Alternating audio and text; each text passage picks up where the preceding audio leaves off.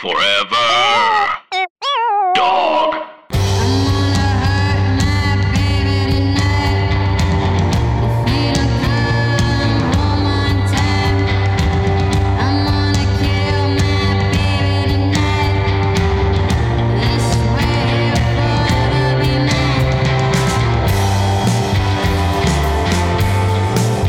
Hi, Writers Panel listeners and other listeners.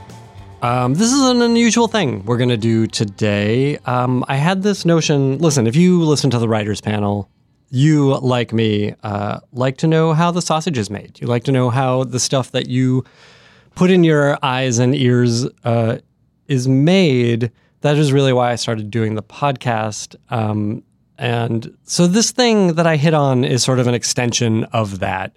Um, I always, I often say when I bring people to do the podcast uh, that the listeners are usually uh, will would be writers. Oftentimes, they are professional writers or or one step away from it.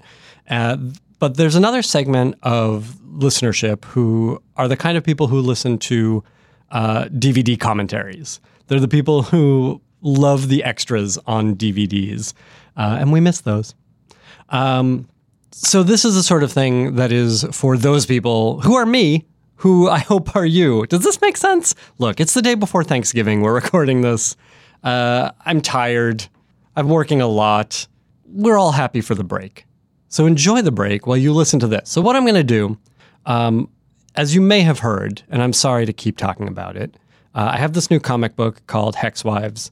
Number one came out on Halloween from Vertigo, DC Vertigo Comics and um, the reception was awesome. So thanks to everyone who picked it up. I really appreciate that. Um, number two will be released on the 28th of November. That's any day now. Um, and I had the notion that it might be interesting to people who like comics and storytelling and, I don't know, horror stuff, or who just like to know how stuff is made to do a commentary track for a comic book. As far as I know, this is a thing that doesn't exist, which seems crazy to me.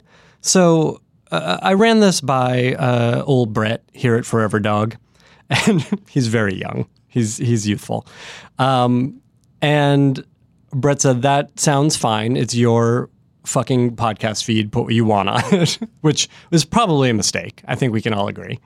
Um, and then I thought, gosh, you know, I don't know that this exists. I wish it did exist. I read so many comics. I bet there are other writers who would love to do commentary tracks for their comics. So I reached out to some friends and some associates uh, in the comics world, and overwhelmingly, people thought this was real fun. So I accidentally started a new podcast. Sorry, and you're welcome. Um, so I'm going to put out the first few of these here on the Writers Panel feed.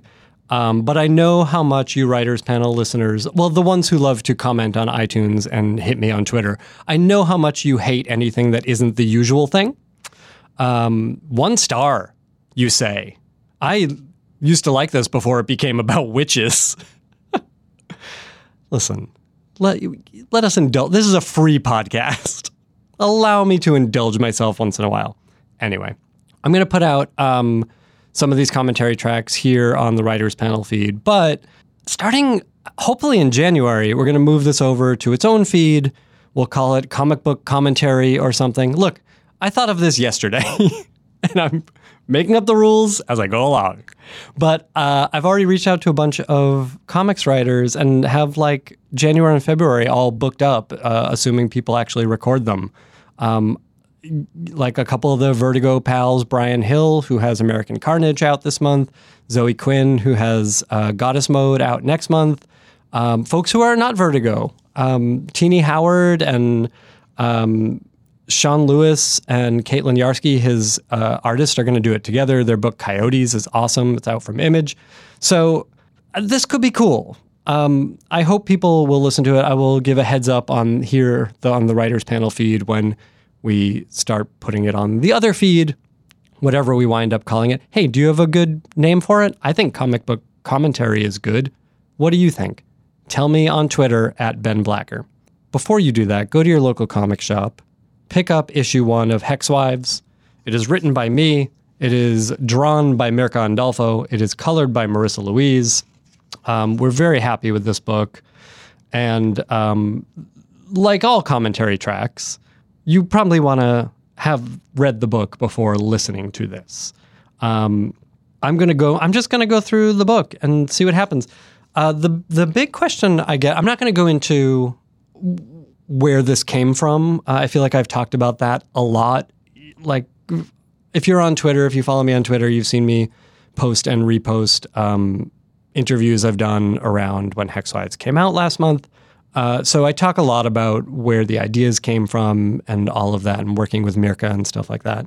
Um, I'd rather this commentary be sort of a, a deep dive, like a page by page thing, because there's stuff in here that was really fun for me to throw in. There's stuff in here that I thought was interesting. There's stuff that Mirka and Marissa brought to it, and uh, editor Molly Mahan and uh, Maggie Howell brought to it that I really want to talk about.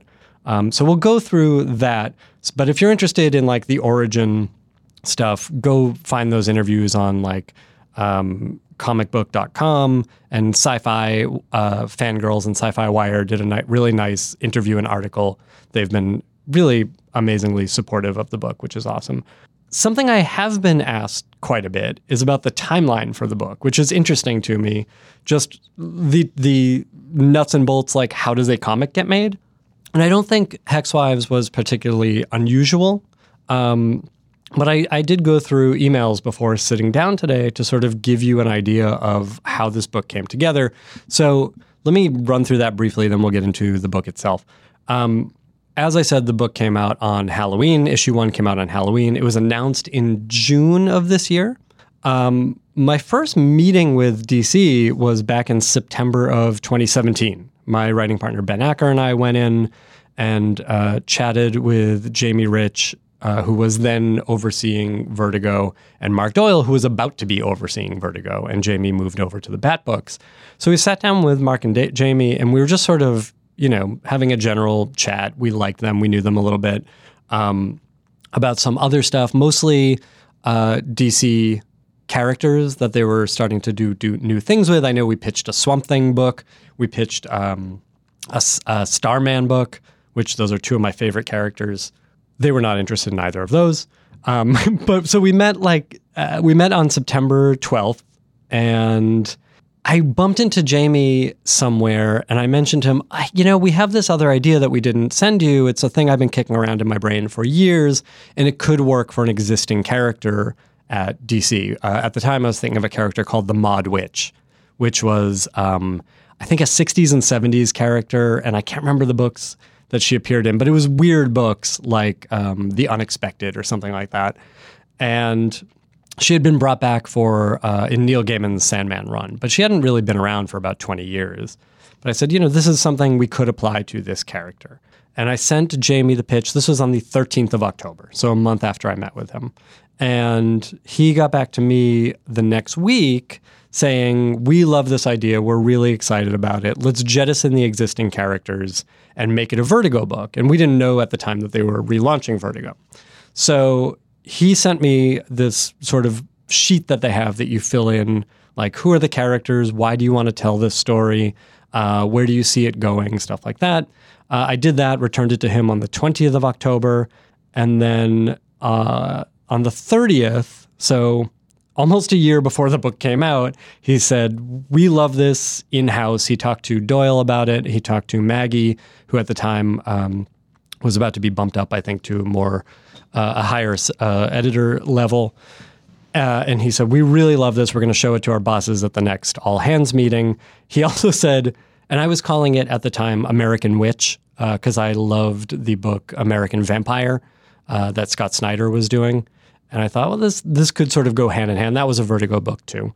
Um, I said it could sort of go in the, it could be in the same area. You know, to me at the time, especially, the book was about um, a rot at the core of America. I don't know why that was on my mind, but it was. Um, so he said, We really like this. Uh, and he said, and I quote, We have a title that we hate that we love. Uh, what do you think of Hex Wives? And I thought, I do not like that one bit. Uh, it, it was so, it felt so gimmicky to me. It felt so kind of shallow to me. Um, I didn't have a better title though. Uh, that said, I think around this time, my wife and I went out of town and we were throwing ideas around. And she was, I will say, my greatest collaborator for like the first three months of this book. As I was putting ideas together, she was very patient and listened to me throw stuff at her and gave me a lot of great feedback. So thank you, Julie. Um, some other titles we threw around though were Cast Away, which I kind of like, right? Get it? It's a pun also. Cast Away. I don't know. I feel like if I get to keep making this book, I'm going to name a uh, story arc Castaway because I do think it's a fun title. Um, uh, yes, we had some other things like that, including another one I really like, Spells Trouble. That's great. That's a good title. Uh, and then one that did not take, but I really love, Wands Across America. it is, it's almost not a pun, like it's a visual pun, but I think it's really funny. Uh, Wands Across America. That's a great one. Uh, I think Julie came up with that. Uh, all right. Anyway, so it was on the 30th uh, that Jamie and, and Mark said, We're going to, we, here's the title, Hex Wives. What do you think? I said, I'm going to have to think about it. And uh, they said, All right, we're going to go and get, uh, at our, talk about it at our next meeting. Uh, in early November, November 3rd, they got approval from Dan DiDio, who greenlit it. Um, but they then had to go to their big bosses which was supposed to be the next week, and get the final approval. Uh, that meeting was supposed to be on the 13th. It was then postponed. So I'm sitting there like for a month going, oh my God, do I get to make this thing that I'm, I love so much? I've been thinking about for years. In the meantime, I'd had a conversation with Acker who said, listen, I think you should spread your wings on this. You really seem to know what it is. So Godspeed, uh, go ahead and do it. Um, he was he was so nice to do that because I think it is something that I really needed creatively. So it was about a month. Uh, it wasn't until December 13th of the book got approved. They sent me a really nice note. Um, at the same time, they said we're going to reach out to Mirka Andolfo to see um, if she wants to be the artist on it. They had worked with her on a couple of other books, and they really liked her work, as did I. Um, and then on the 19th of December, right before the holidays, I sat down. I went into the DC offices, which luckily are right here in Los Angeles, so I get to go in and bother them all the time. Um, I say, if you have notes for me, you give them to my face. And I'll tell you what, that does not cut down on the number of notes they give. Um, so on the 19th of December, I went in to meet with Mark Doyle, uh, Molly Mahan and Maggie Howell. Uh, it was the first time meeting uh, Maggie and Molly, and they were awesome. And uh, we were sort of off and running from there. In January, they asked for an outline for the first arc, sort of a, a Bible, um, as well as character descriptions so they could get Mirka rolling on that stuff. Um, I gave them that outline. And then at the end of January, I went in to uh, re break that outline. This was where working with a partner for 15 years hadn't had sort of made me lazy uh, as far as you know breaking something on my own. And you know I, I did this outline which i was pretty happy with for six issue first arc uh, which is what they recommended. Um, in my work for marvel we had generally done five issues 20 pages each. Vertigo was a little bigger. They wanted to do six issues 22 pages each. And that really made a difference in the storytelling. It, it felt like an unnatural fit to tell a story. And so we had to sort of work that out. So end of January, I went in to re-break the story with Molly and Maggie, and they proved themselves to be incredible collaborators. Uh, we started getting sketches from Mirka in February. Um, we locked down Joelle Jones to do the cover for the first issue by the end of February. Sometime in January, I gave them a script for issue one. And I think we wound up doing um, six drafts or so of the first issue script. Uh, and it is in part because, you know, art was coming in, so we'd change stuff around. It was also in part because we made an error very early on in, I, it was something in the translation from script to pencils that all of us missed. And I'll talk about that when I go through the issue. Um, but basically, we were off by a page. And we wound up having to solve that problem very late in the process not till June. Um, the other thing I wanted to talk about because uh, I'm working on some TV and movie stuff now, and naming characters is always so hard for me. I sit down and I'm like, when I start something, I'm like, what are people named? And and Acker and I were actually just talking about this last night because we're we're each working on uh, drafts of a new of new projects, and uh, he said like he'll dig in and look for word origins and stuff like that, and then form a name out of that. And I said I go on and look up what is the what are the most popular names in 1975, and I'll pick something from around you know somewhere in the 80s, so it's not the most popular but it would be a, an average person's name then. Um, Hex Wives was a little different because these are basically immortal characters, and I knew that pretty early on. Um, and so a lot of the characters were already named. Their names came very early. Uh, they came just in that outline stage. Um, like our version of Sabrina is named Damina. And Molly and I went back and forth about that. I was looking at some old emails saying, like, that's a little on the nose, right? also, are we going to get in trouble for that? And she said, no, no, I think it's actually kind of fun. Uh, she was like, I can't find that that name existing anywhere, but who cares? It's it's it's a cool name, and you know it works for the character. Um, Nadia was always Nadia. Uh, Becky was always Becky. I think because she was based. Well, here's another trick I do for naming: is I based Becky on uh, Gabourey Sidibe's character from American Horror Story Coven and then I think I went in to IMDb and looked for other characters that Gabourey had played. And I named her Rebecca based on another character or something like that. That is something I will frequently do. Um, and so that's where Becky came from. Nadia is named Nadia. And I will tell you this uh, when I put this in the Bible, I said, please don't tell anyone this because it's embarrassing, but I'll tell you, dear listener. Um, Nadia, the voice of Nadia is based on is based on uh, the actual person, Nadiya Hussain, who won the Great British Bake Off. Uh, who I find absolutely charming. Uh, the look is a little bit based on her too. I had sent stuff uh, to Mirka when we were doing character design, but certainly the voice is based on her. Nadia was so charming and so warm uh, on Bake Off, and then she hosts this other show like the Big Family, Big British Family Dinner or something like that. Um, and so she's in every episode. So like I was watching that stuff, trying to nail down Nadia's voice and behavior because I really I love that character. It's not a mistake uh, that Nadia in Hex Wives is a baker.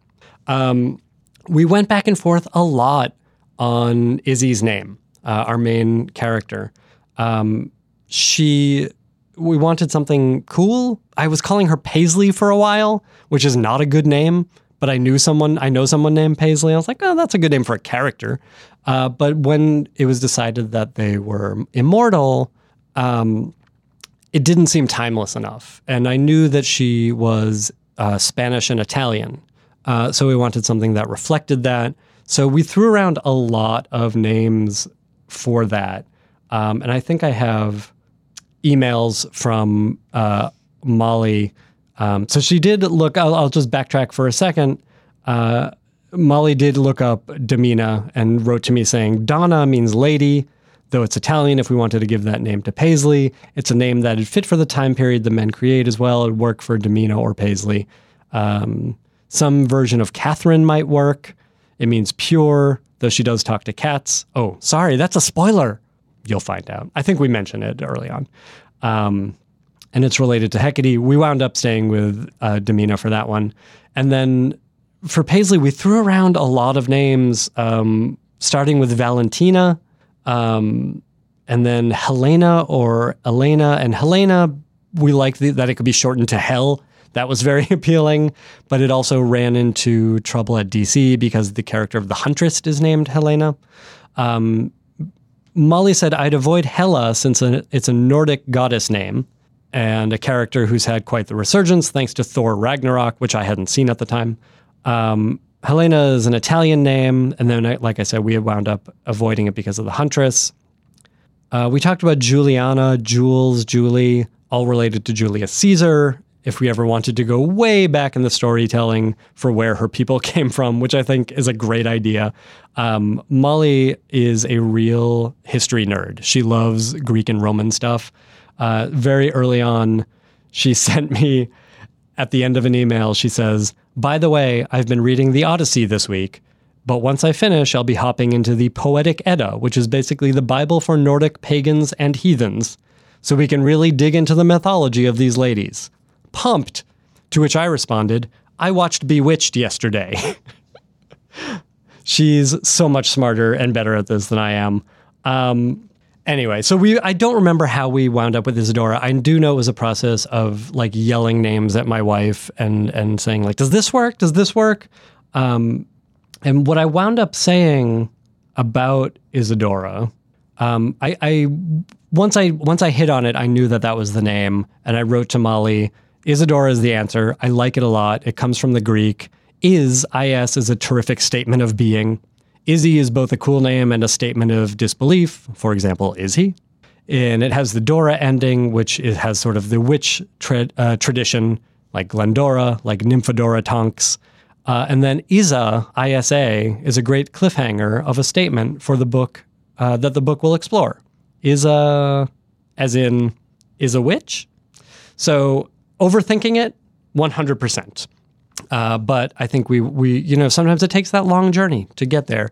Uh, and just to wrap up this timeline stuff, uh, at the end of February, Marissa Louise came on as the colorist, which I was absolutely thrilled about. Um, I knew her work from a whole bunch of things, um, including a Dynamite book, uh, Flash Gordon, that Acker and I had done, though he had worked with her much more directly than I had. Um, but I saw her book, uh, I saw her colors over Mirka's pencils on the Shade the Changing Girl annual, and like the two of them together are an incredible team. And, and I knew that they would make this great. Okay, that's a lot of talking. Let's get into this book. Um, I have nothing to say about the cover except that once we got Joelle Jones for the cover, we were like, oh, let her do whatever she wants. Um, my initial idea for the cover, and I think it would have sold more copies, is was to do like a play on the Bewitched uh, poster where it's uh, the cartoon witch sitting on a broom, um, looking adorable. Um, except in our version, she would have had like a severed head in her hand. um, Joelle did not do that. Joelle did a close up, in part because Joelle was doing a witch book herself, or at least a magic book. And our main character looked a little bit like her main character. So she wanted to do this very close character study. Uh, and I think she came out with an absolutely beautiful cover. Um, it's the, the regular cover. The other one the variant cover is by Jenny Frison, who I don't know, um, and was sort of like it. I didn't vote on that cover. I love Jenny's work. Um, I only saw it when it was totally done, and I'm so knocked out by it. It's when I went and did a signing at Golden Apple, uh, everybody was grabbing up Jenny's cover. Uh, it was really cool. Um, all right, page one. This is going to be long.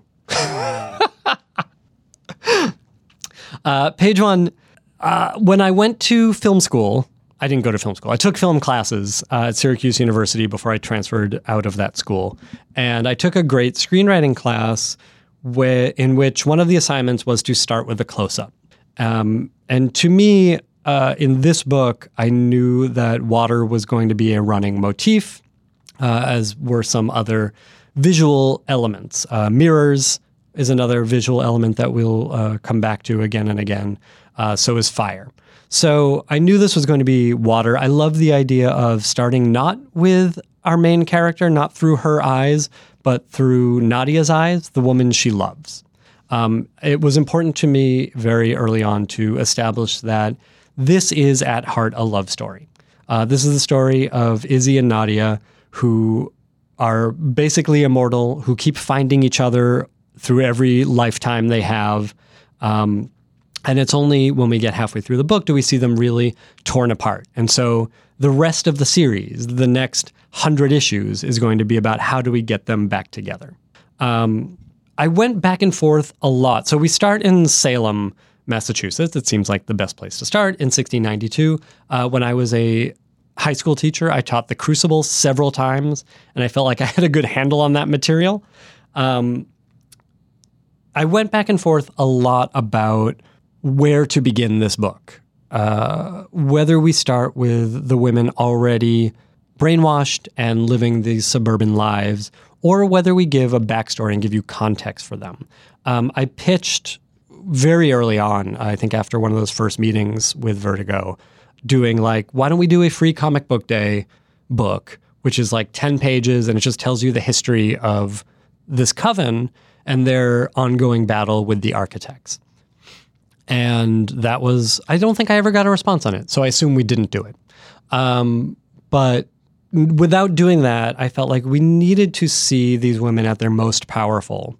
Um, we needed to see what they're capable of before we see how their power was taken away from them. Um, I'm still not sure it's the right choice. I love the art in this. I love the color in it. I think it's totally beautiful. Um, but I wonder what the effect would have been if we had started with them as suburban housewives and then slowly unfolded, which is the way I prefer to to experience a story. Uh, and I think if we got to do, say, the TV show for this, and we should do the TV show for this. Anyone listening? Let's do it. Um, I think the way to start would be with them already as housewives and then do that slow unfolding like Rosemary's Baby, something is weird going on here. Because um, that was always the the hook of the book. Anyway, that is not how we decided to start. Um, and and so we start seeing the witches throughout history, and I think it was a good way to establish who they are, establish the relationships with each other and with the architects who are constantly trying to kill them because they're so threatened by them. Um, the language in these, especially these first couple scenes, the uh, Salem scene and then the Revolutionary War scene, um, the, I didn't want to fully commit to doing uh, sort of Puritan language. Um, so it's it's I feel like it's sort of splitting the difference. Um, we went back and forth quite a bit uh, about the way the women would talk both in these flashbacks and then in the current day, uh, and I can talk about that later. Um, the "You came from me, I told you I would" line is not just to establish that these two are together, but to establish the nature of their relationship, which is that um, Izzy sees herself as a protector. She's always going to take care of Nadia. She's always going to protect Nadia, and Nadia, for her part, is always going to emotionally take care of Izzy, who can tend to be very closed off or towards sort of lean towards the harder emotions. Um, I, the only thing I, uh, the two things I want to call attention to in this last panel on the first page are Becky says, Isadora, these goat knobbers again. And goat knobbers took us a long time to get to. I originally had her calling the guys shitheads because I just thought it was really funny for this Puritan witch to be like, oh, these shitheads again. Um, but eventually, uh, ultimately, Molly said, what if we do something a little more uh, of the time? Um, and so it was a lot of poking around and then, you know, doing things to goats was a big insult in the 15 in the 16th century or the 1600s. Um, so that we sort of drew it from that. And then the other one uh, is Izzy saying, "You must be japing my ass," which again, splitting the difference uh, between contemporary language and and this uh, sort of lang- language of the time, but. Uh, there was a series of videos about this guy who was like a tourist and he would go around. I wish I could find these. I will try to put it on my uh, Twitter when we put this episode out. But he would go around and look at these monuments and stuff and go, "You got to be joking my ass!" And it cracked me up so much. This was like a thing that went around a year ago for three days, and I could not get enough of it. Uh, and so it made its way into this book. Um, the dialogue from the Puritans on this first page, by the way, is stuff we added way late in the game uh, drown, hang, stone, burn. They keep saving one another, so it's for naught. For the good of man, we must try. It's a little on the nose, um, but I think it really, especially on the first page, is stuff you want to get across. Um, second page, uh, we get to see Becky using her powers, which again, this was part of the initial design um, of these characters. I didn't want them. I didn't want magic to be the answer for everything. So the idea of giving them all sort of low level powers, which is something that the narration explains later, um, but each of them has a specialty power, for lack of a better word, and Becky's is fire. We don't necessarily know that on this second page, but we see her using it, and then later in the book, when her lighter goes up, uh, it's sort of a callback to that.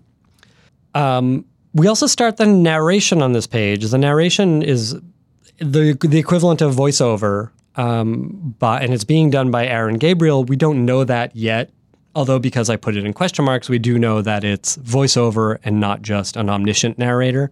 Um, originally, this narration started a few pages later, and it came very late because I had to add a lot more information. Uh, I would give the book to friends of mine. I had a couple of really great early readers. Uh, Ryder Strong, who I'm sure you know is an actor and a director, but is also a terrific writer uh, and a real comic book fan. I gave the book to Ryder and I said, What I really want are your questions. What do you think this book is about? But really, what questions do you have? Um, and what kinds of questions are they? and he told me what he thought the book was about, and he was really wrong. And I thought, oh shit, I need to make some things much, much clearer. Um, and so I had to add a bunch of narration, and that pushed all the narration forward. Um, you know, Aaron's first line, they have us by the balls, and it's our own fault. You know, all of the narration from him was meant to be very masculine, using very masculine language. Um, you know, I always wanted his line "kill the witches" to take place when one of the witches was being killed or attempted to be killed. That it landed on Becky being shot was really nice. Um, I'm on page three now, and we look at uh, this line: "Go savagely, Rebecca, and remember us." It, look, I'm going to point out things I'm proud of. Uh, go savagely is not something I've ever heard before, and it surprises me because you often hear when someone is dying and it's, you know, has Shakespearean overtones, go softly, right? Uh, these witches don't want that. They have violence in their blood. And so they don't want to go softly. They want to go sa- savagely. Uh, and then um, Izzy's line, will find you, find thee again in thy next vessel, should it wake, is sort of setting the groundwork for how their reincarnation works. And again, I won't go into it but it's that's a, a thing I had to really spend a lot of time figuring out. Um, we went through a bunch of versions of how that might work. Like, could anyone be a witch and then you commune with the devil and you are awakened by it? Communing with the devil was always part of it. Um, and it's something I get to explore in issues seven and beyond. So hopefully you'll stick with the book that long.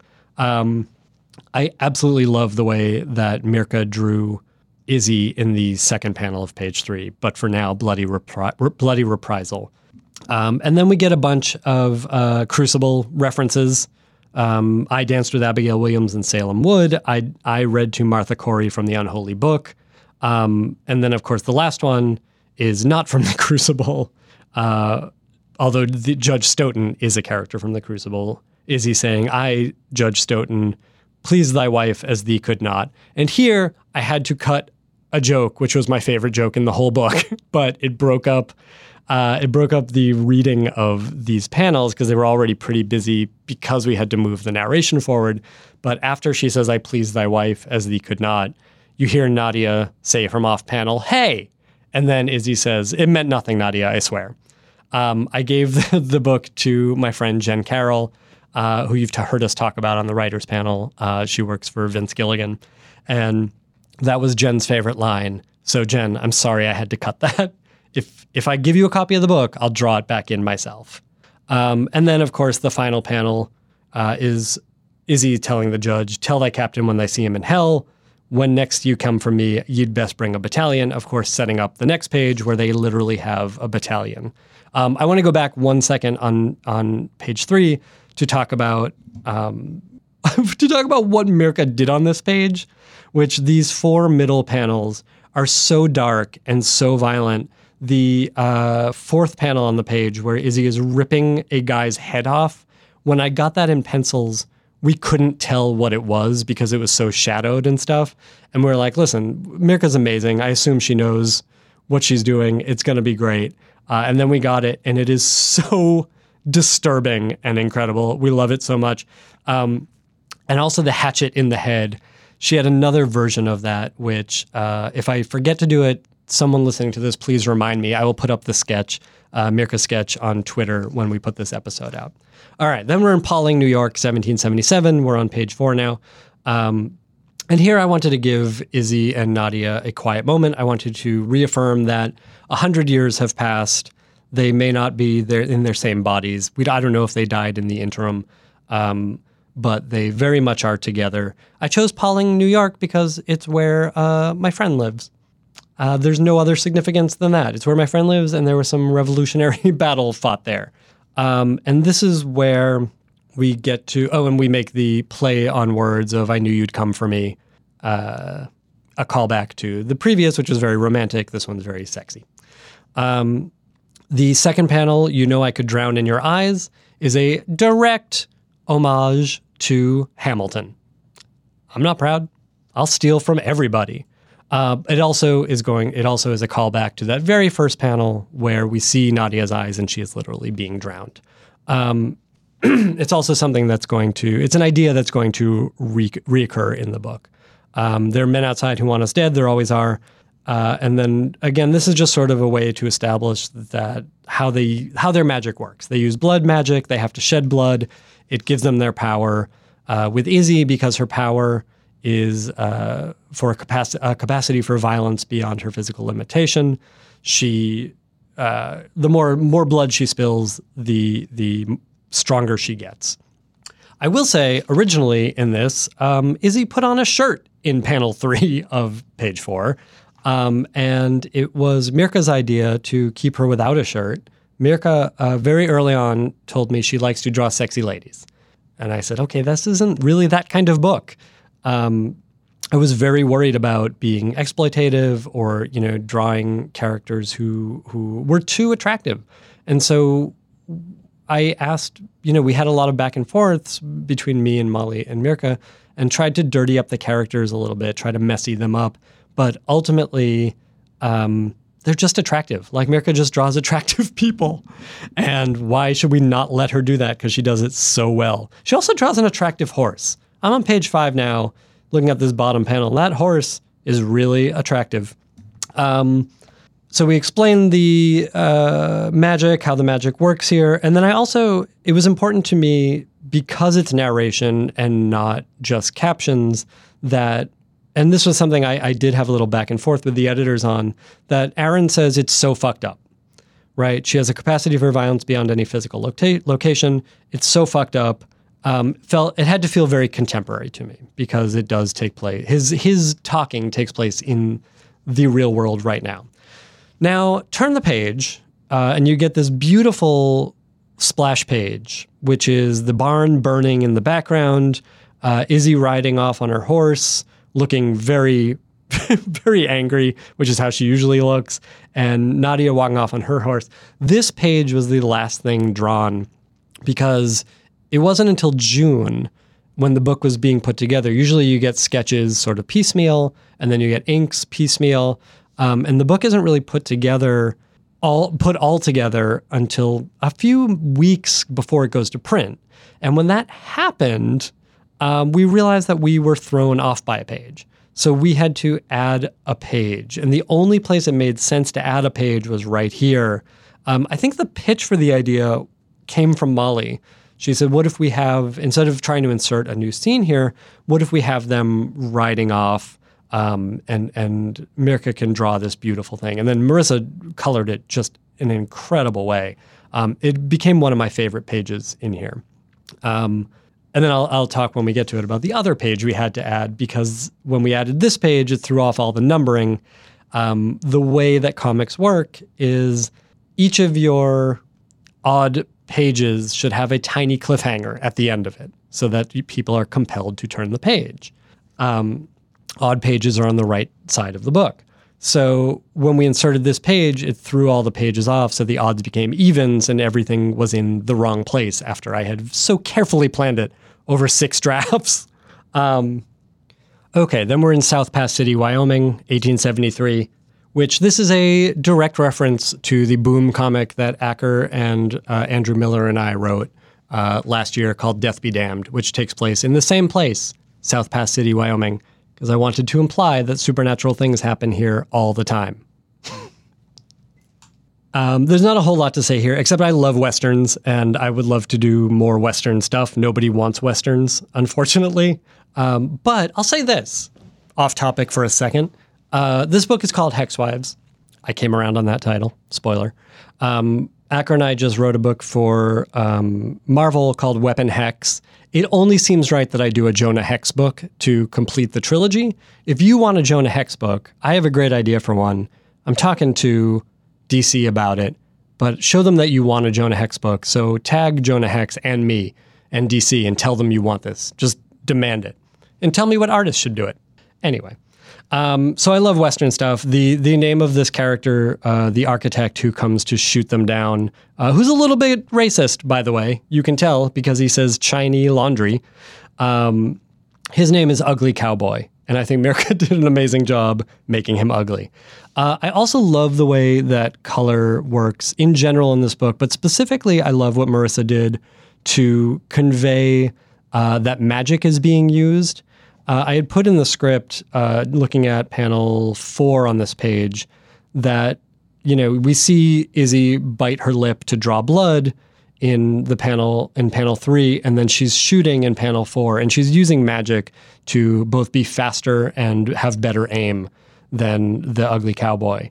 And Marissa, um, both Mirka and Marissa, drew the magic coming from the gun. And I think it just looks so cool. It's the kind of thing that like I feel like you can only do in comics. It would look sort of silly to do it uh, in any kind of uh, movie or TV uh, medium. Uh, anyway, this is also where we introduce the character of June, uh, who's part of the coven. We don't know a lot about her at this time, but we do see that she is doing this sort of fortune telling, and that's uh, that's her power. That's something she can do. Um, the narration on this page was I think also came fairly late um, because the the other question I kept getting and and was having conversations with Molly about was why the men are doing what they're doing. How do they justify their actions? Do they just want women dead? And the men have to be justified, right? They can't think that they're the bad guys, is what it comes down to right? No villain ever thinks that he's the villain. He thinks he's the hero. These guys think the women are too powerful, so we have to kill them. Um, and so the narration at this point is sort of getting to that. It's our resp- uh, uh, it's their responsibility to restore order. Uh, order, they think, is not having these powerful women running around. Um, we also establish here that there are 100 witches. And look, if we get 100 issues, we're going to meet all of them. Uh, we then have the two page spread, and this was where the pagination got thrown off because somehow this wound up as not a two page spread. So we had to go back and fix it by adding that previous page. Um, and here, I think my only direction, and in fact, I will look at the script right now. So this is pages eight and nine. What I wrote to Mirka here is these pages consist of as many panels as you want culminating in page nine's splash page, uh, which actually wound up, I think, on page 10. Um, we're crossing decades here from the 1870s to the present. As we creep up to the 60s, however, we should take care not to make anything too modern, as we don't want it to feel like we're back in time when we get to the meat of the arc, which is the suburban stuff. but the women can be in cities, plains, seafronts, inside someone's homes, whatever, as long as we're getting across that this takes place over time. The gist of the action is to show that every time the architects go against the witches, they lose. Maybe they kill one or two along the way, but it doesn't really matter. It's a bloodbath every time. The witches are too powerful. To that end, we should see them using their powers, which is always accompanied by the color swirls or whatever. At this point, we didn't know what the magic was going to look like, um, and it only came out really once the uh, art and color was all together. Uh, the pen- the sorry, the inks and colors. Um, so all the stuff you see on pages eight and nine is really Mirka's invention. Um, you know, the heads on a spike. Um, I did say like, here's what everyone's magic is. I could go into it here if you want, but I, you know what? I think that's stuff that's going to be revealed in the next few issues. So you can see what everybody's secret power is here, but um, you know, if you want to read into it, you can. Some of it's clearer than other parts. Uh, but you're going to get to see that in in later on in the arc. Um, the only other thing I added was the architects are all white men. Again, a little on the nose, but what are you going to do?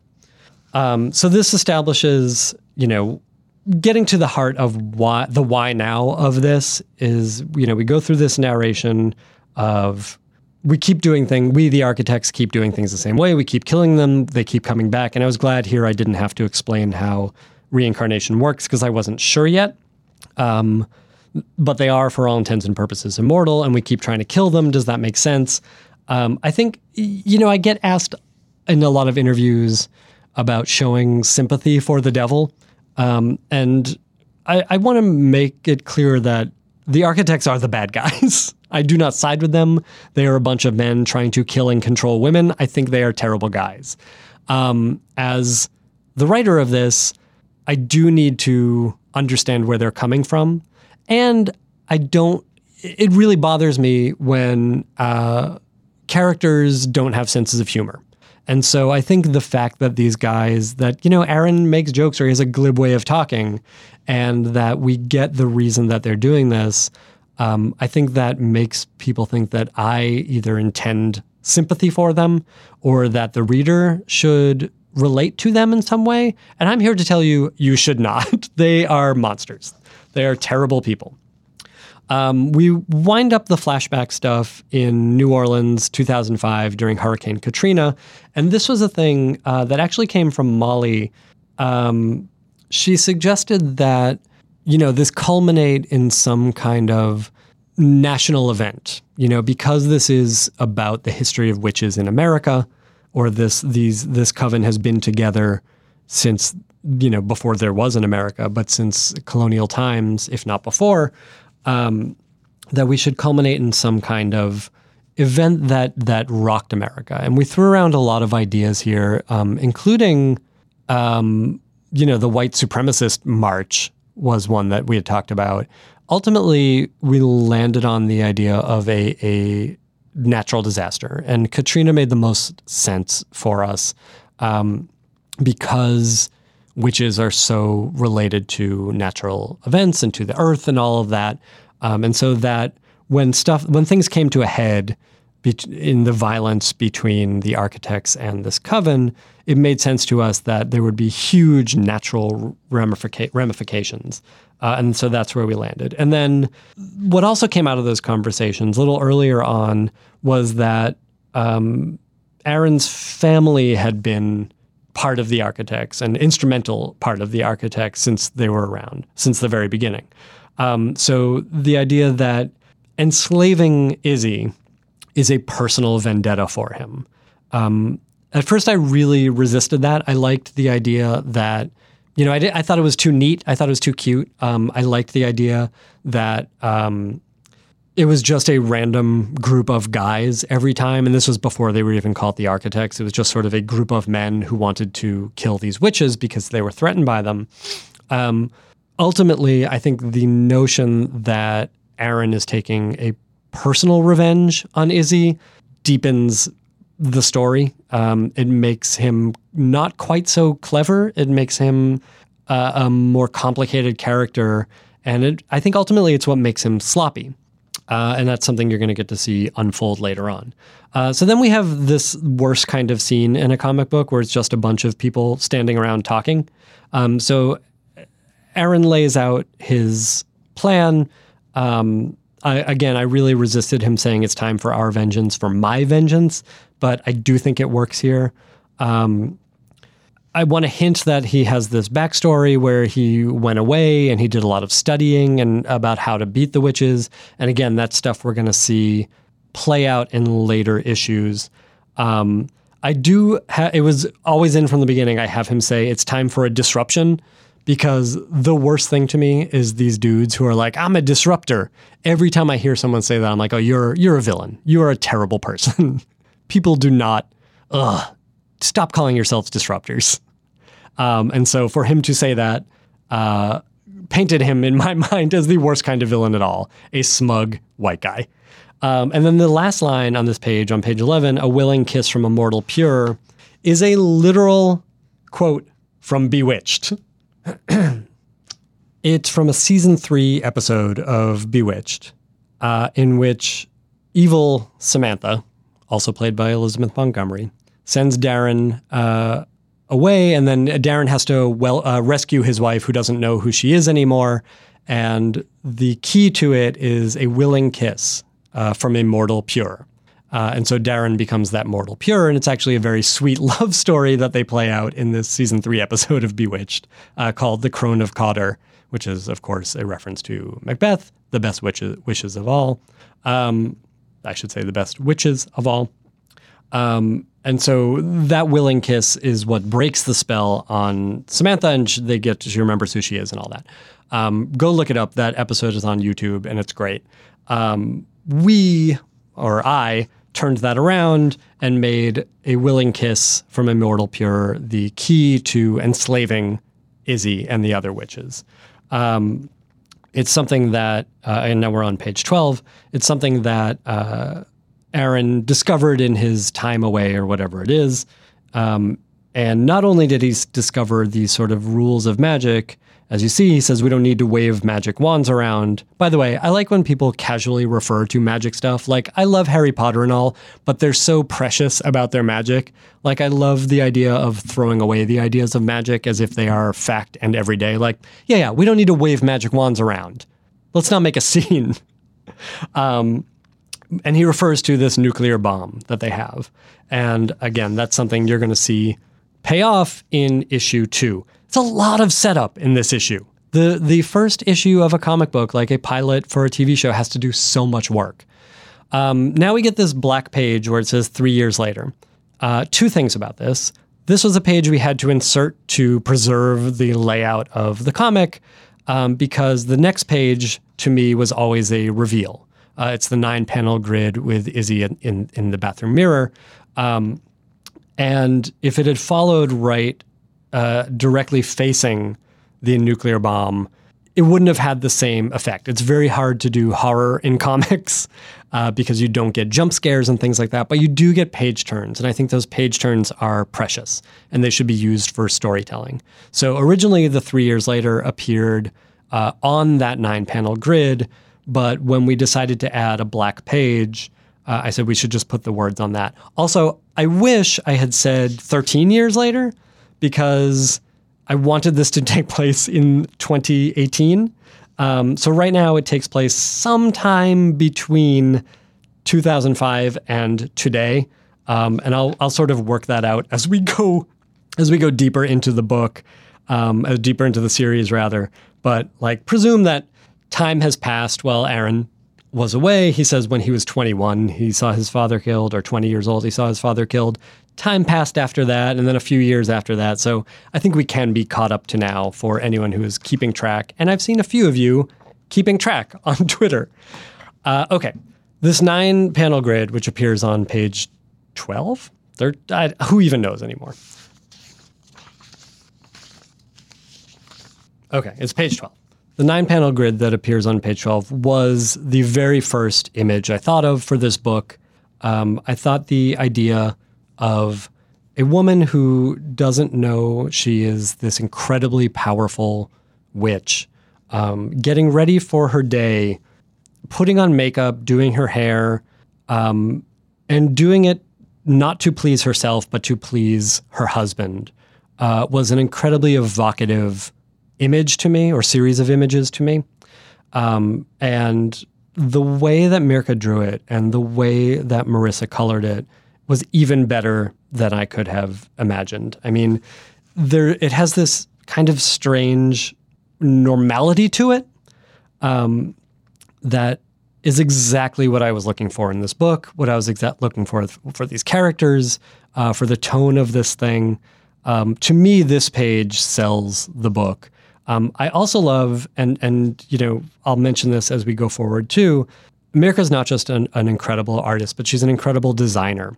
And something I never thought about until working with her was the clothing design of characters in books. And you look at uh, what Izzy's wearing at the bottom of this page, and I think it was the first thing that Mirka came up with. And it's absolutely a perfect outfit for a suburban housewife.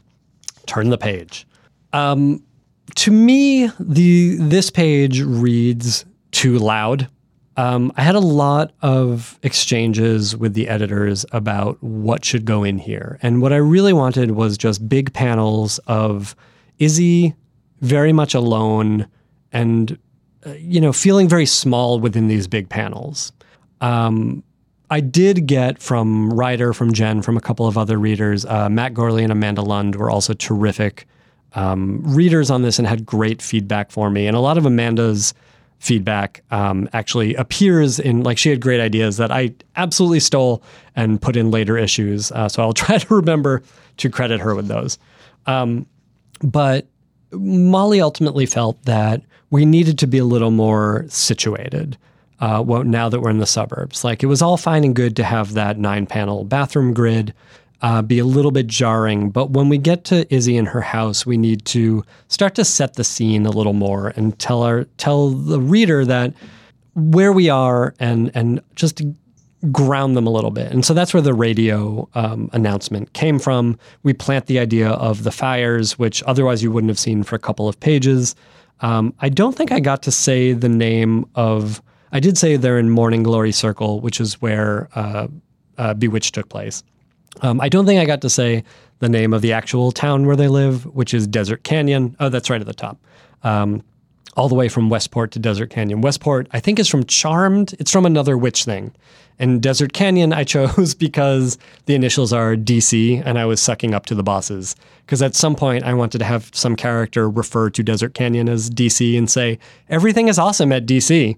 Uh, but I, it never felt natural, so it does not appear in any issue. um, and then the last panel here with Izzy saying all the men abandoned us really speaks to who she is now in this weird brainwashed suburbia. All she thinks about is her husband and the other men. Uh, and then we get to meet the other characters.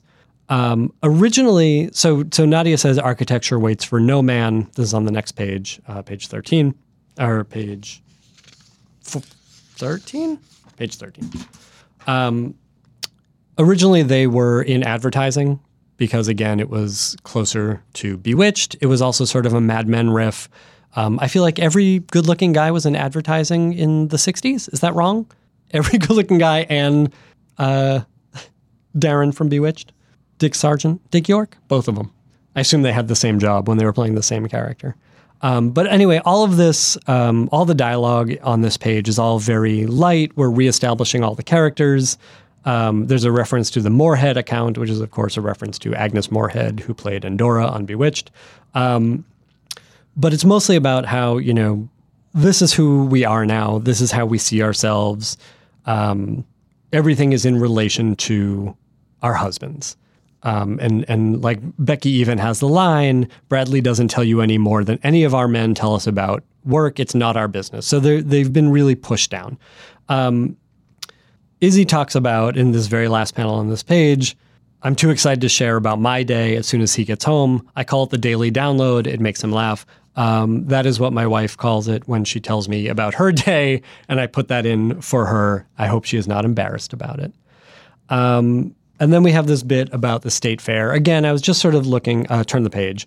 I was just sort of looking for um, 50s and 60s sort of classic Americana, uh, and that's what the state fair seems to me uh, to be, you know, Domina talks about funnel cake and cola. This all should feel very outside of time and very strange.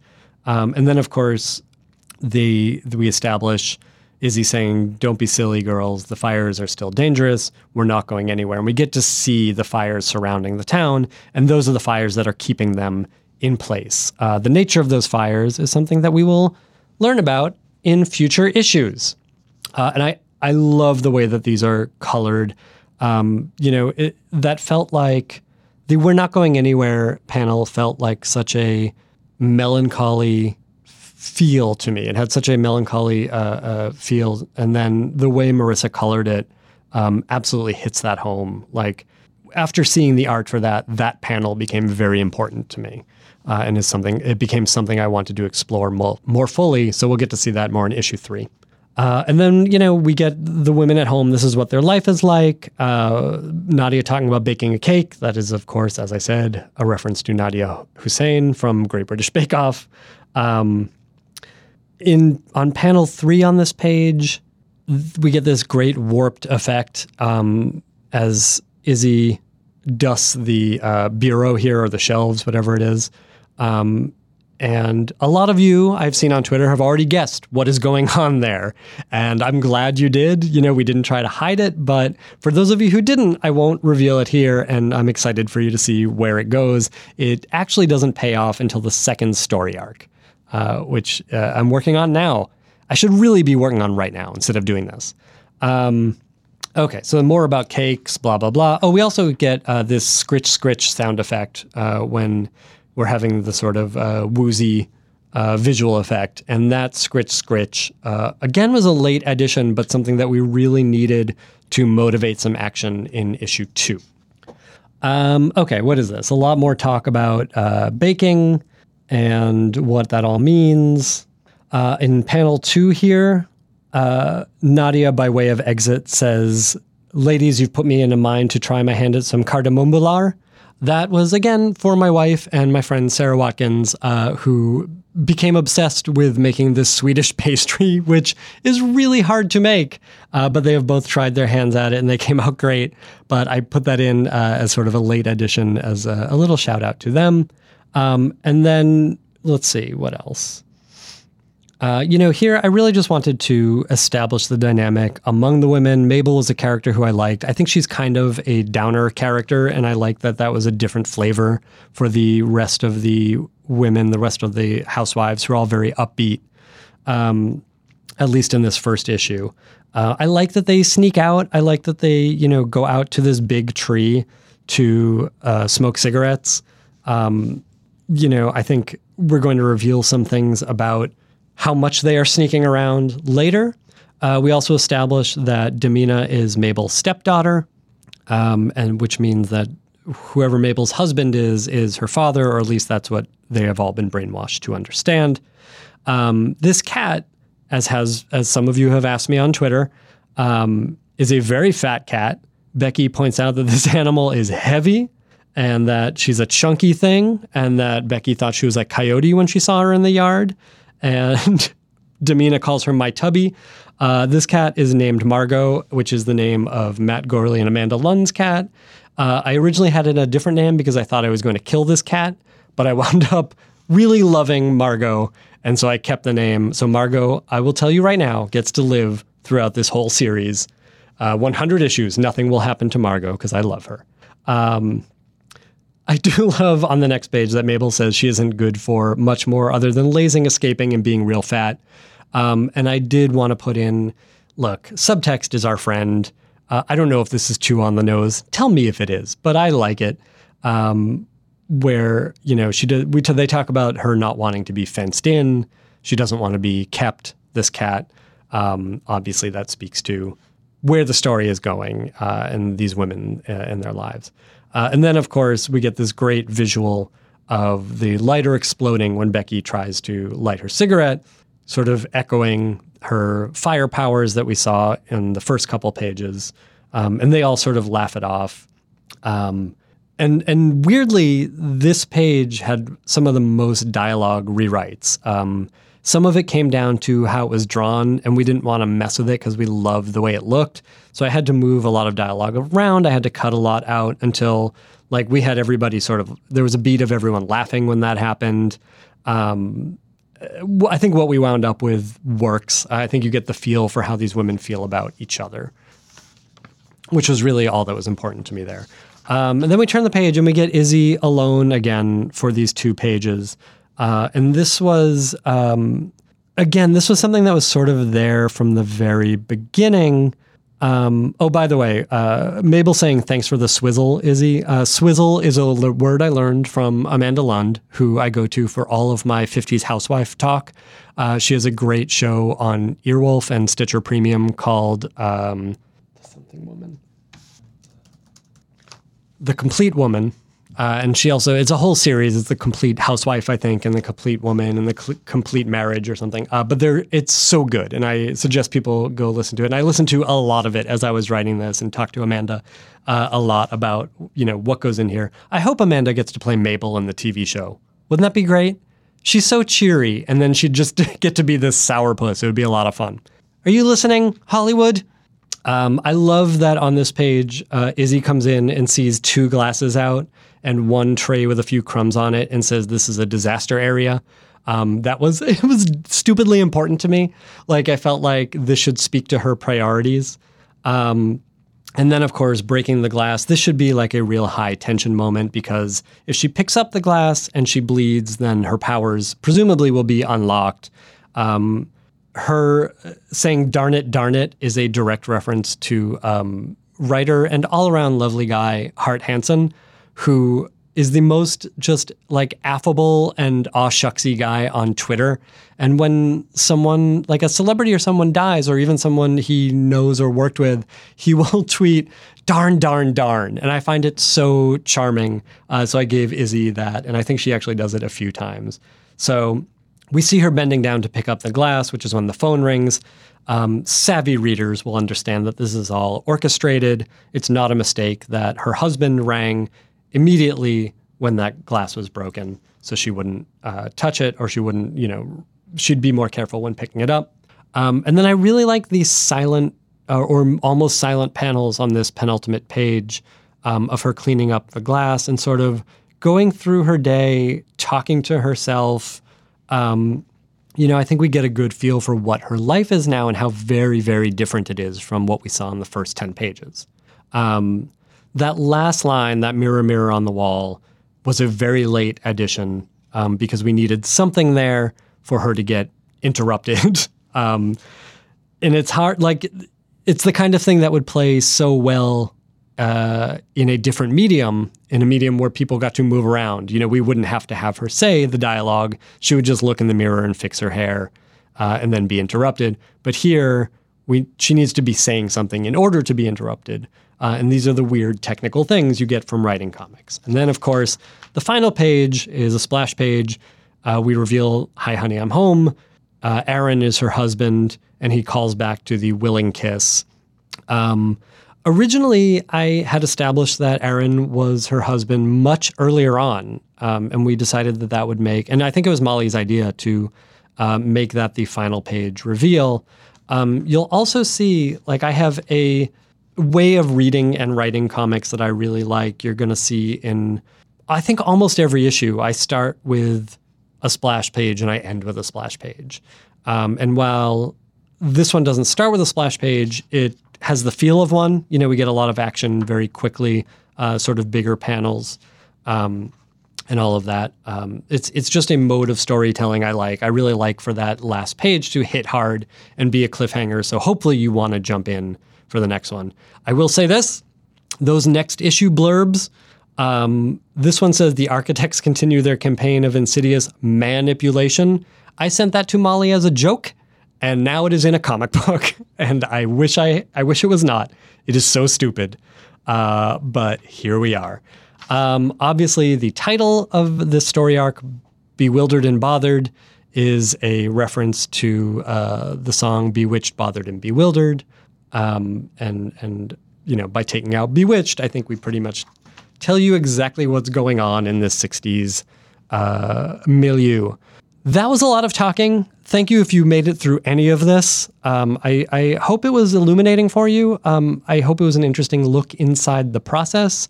I'm sure there's plenty that I forgot. I'm sure I said plenty that was, didn't need saying.